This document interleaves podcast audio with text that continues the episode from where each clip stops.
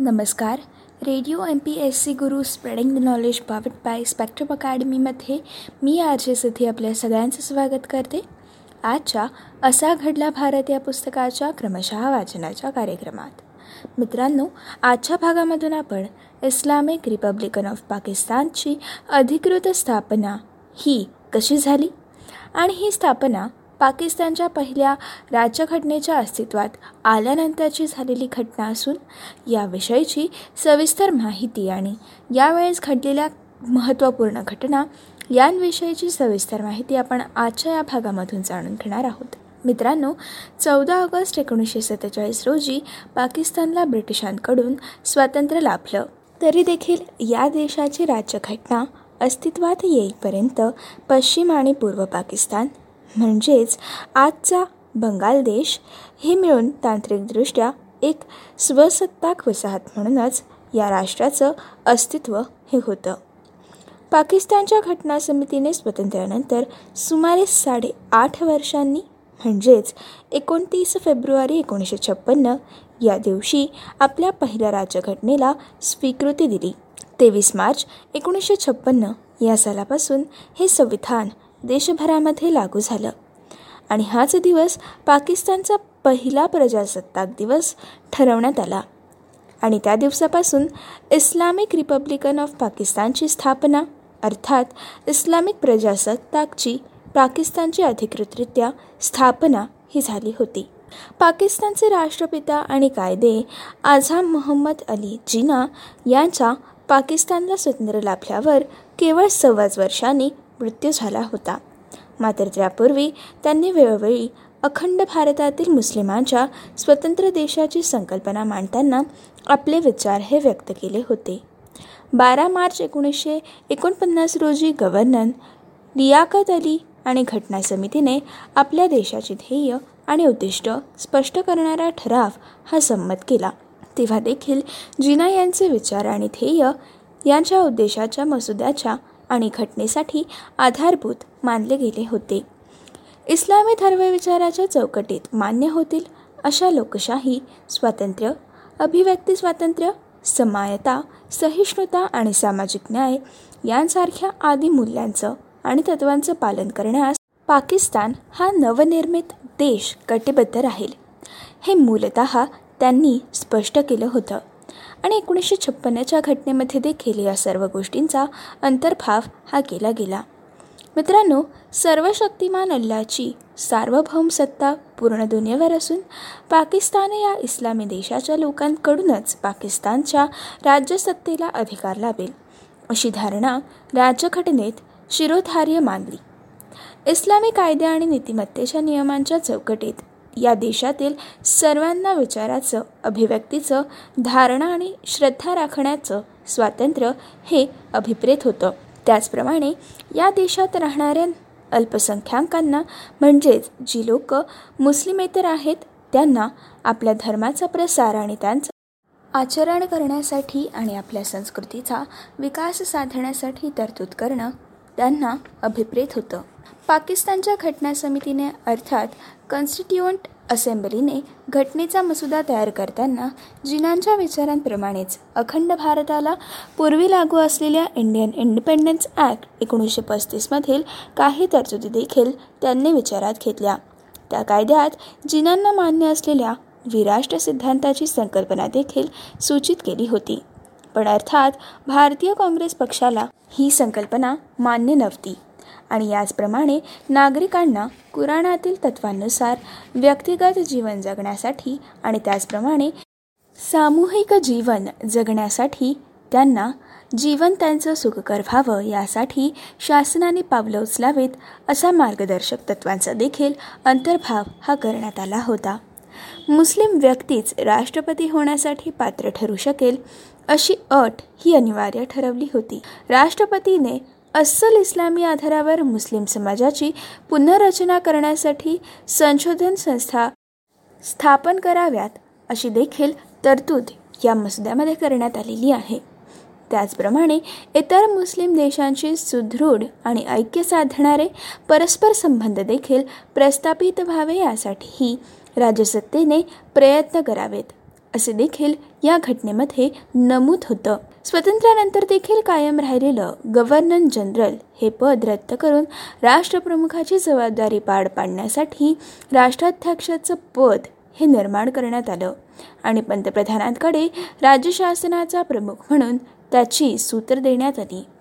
संसदीय प्रणालींप्रमाणेच national assembly अर्थात लोअर हाऊस आणि सिनेट अर्थात अप्पर हाऊस अशी द्विगृही संसदेची अर्थात बायकॅमेरल लॉजिस्ट्रेची योजना ही करण्यात आली.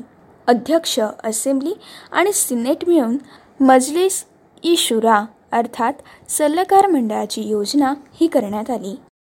मित्रांनो एकंदरीतच इस्लामी विचारांचं पावित्र्य राखून आणि त्याच विचारांच्या कक्षेत एक उन्नत इस्लामी राष्ट्र उभं राहावं असं पाकिस्तानचं स्वप्न त्यांच्या घटनेत प्रतिबिंबित झालं होतं. शेजारी भारताने धर्मनिरपेक्ष राष्ट्राची उभारणी करणारी घटना ही स्वीकारली होती. पण त्याबद्दल विद्वेष पसरवणारे विचार या पाकिस्तानच्या घटनेत कुठेच नव्हते हे लक्षात घेणं अगदीच महत्त्वाचं ठरतं.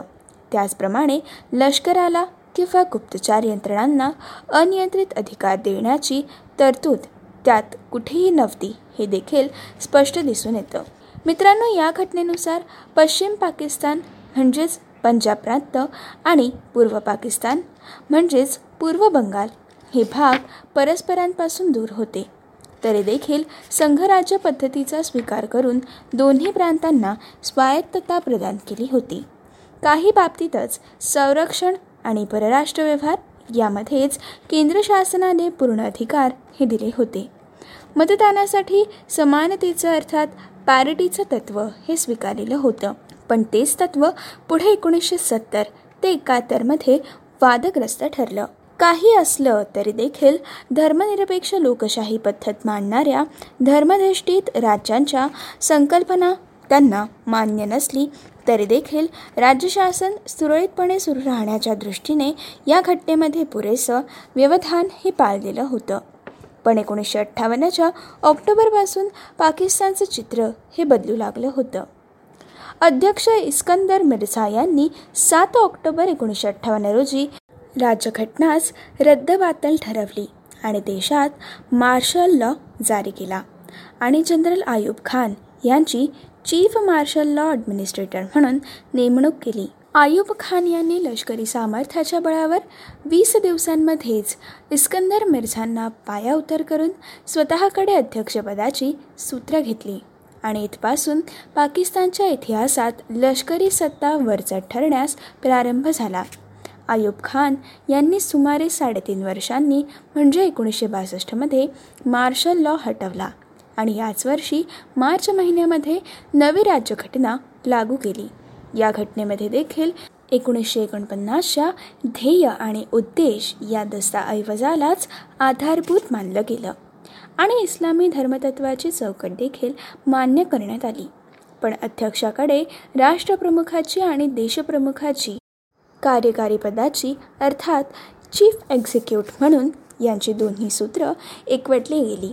मात्र याच काळामध्ये घटनेचा मसुदा तयार करताना आयुब खान यांनी देशातील निवृत्त न्यायाधीश वकील उद्योजक आणि जमीनदार यांना देखील सहभागी करून या वर्गाला लष्करी सत्तेच्या निकट आणलं. पश्चिम आणि पूर्व पाकिस्तानांमधील फरक लक्षात घेऊन उर्दू आणि बंगाली या भाषांना अधिकृत भाषांचा दर्जा दिला.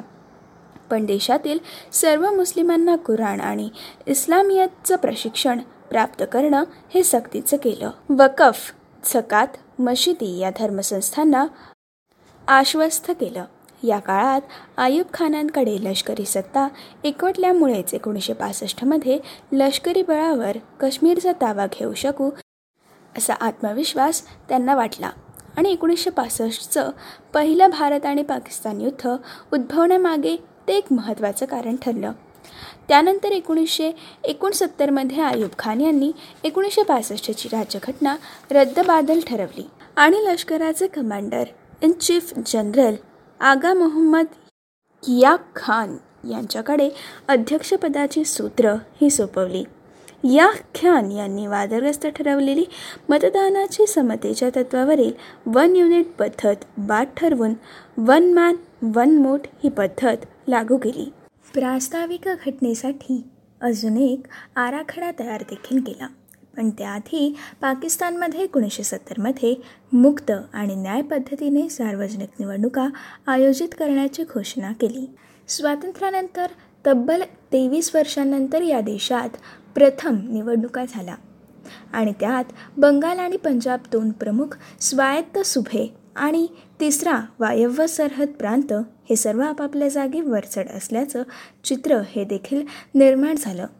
मिळालेल्या जागांच्या संख्याबळावर पूर्व पाकिस्तान अर्थात बंगालच्या अवामी लीगचे मुजीबुर रेहमान पाकिस्तानचे पंतप्रधान होऊ शकतात हे देखील स्पष्ट झालं. पण तो अधिकार अमान्य झाल्यामुळे बंगालमध्ये असंतोषाचा उद्रेक झाला आणि त्यावर नियंत्रण घालण्यासाठी याह्या खान यांनी सव्वीस मार्च एकोणीसशे एकाहत्तर रोजी तिथे लष्कर देखील पाठवलं. त्यामुळे मुजीबूर यांनी भारताच्या पंतप्रधान इंदिरा गांधी यांनी पुढे केलेला मदतीचा हात हा स्वीकारला. भारताच्या लष्कराच्या मदतीने अवामी लीगने मुक्तीबाहिनी तयार केली. त्यानंतर पाकिस्तानी लष्कराचे अत्याचार भारतात परत आलेल्या निर्वासितांचा प्रश्न आणि दुसरं भारत पाकिस्तान युद्ध असा सर्व इतिहास हा देखील निर्माण झाला. आणि यासोबतच पाकिस्तानचं पश्चिम आणि पूर्व पाकिस्तान अर्थात बंगाल देश असं विभाजन हे देखील संभवलं. मित्रांनो अशी सगळी नामुष्की ओढवल्यावर याह्या खान हे पायावतर झाले आणि त्यांनी विभाजित पाकिस्तानचं सूत्र हे जुल्फिकार अली भुत्तो यांच्याकडे सोपवलं. भुत्तोंच्या कारकिर्दीमध्ये पुन्हा राजघटनेचा मसुदा केला गेला. आणि चौदा ऑगस्ट एकोणीसशे त्र्याहत्तर रोजी विभाजित पाकिस्तानची अर्थात पंजाब आणि वायव्य सरहद्द प्रांत यात नवी अर्थात तिसरी राज्यघटना अस्तित्वात आली. आणि हीच राज्यघटना आज ताग्यात लागू आहे.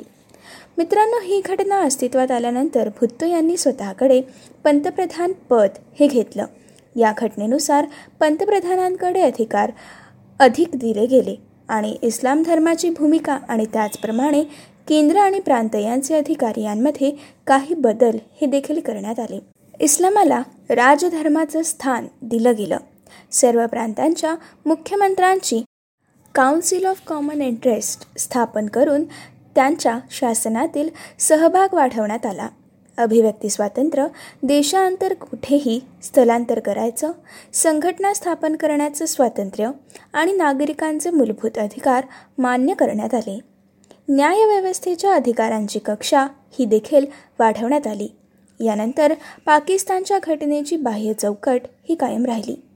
तरी लष्कर प्रमुख आणि गुप्तचर यंत्रणांचं प्राबल्य कायम राहून घटनेची वेळोवेळी पायामल्ली होत राहिली. लष्कर आणि गुप्तचर यंत्रणा यांच्यातील विविध गट यांच्यामध्ये परस्पर सत्ता संघर्ष राहिला. आणि या गटांपैकी काहींनी देशाची सूत्र हाती घेण्याचे प्रकार वारंवार होत राहिले. राष्ट्रप्रमुखांच्या प्रमुख नेत्यांची हत्या करणं आणि त्यांची हत्या होणं त्याचबरोबर त्यांना परदेशात परगंदा होण्यास बाध्य करणं हे प्रकार वारंवार झाले. विविध गटांनी अमेरिकेसारख्या साम्राज्यवादी सत्ताधाऱ्यांशी किंवा त्यांच्या हस्तक्षेपामुळे देशात वाढीस लागलेल्या अतिरेकी गटांची संधान बांधून परस्पर गटांचे काटे काढणं आणि सत्तेवर येणं यालाच या देशात दुर्दैवाने राजकारण म्हटलं जाऊ लागलं. आणि घटनेला दुय्यम महत्त्व हे दिलं जाऊ लागलं. आणि यातूनच भारताशी कायम वैर ठेवून काश्मीरच्या प्रश्नावर टोकाची भूमिका घेऊन जनतेच्या राष्ट्रवादी भावना फडकवून जनतेचा पाठिंबा मिळवण्याच्या रणनीतीला खतपाणी देखील लाभलं.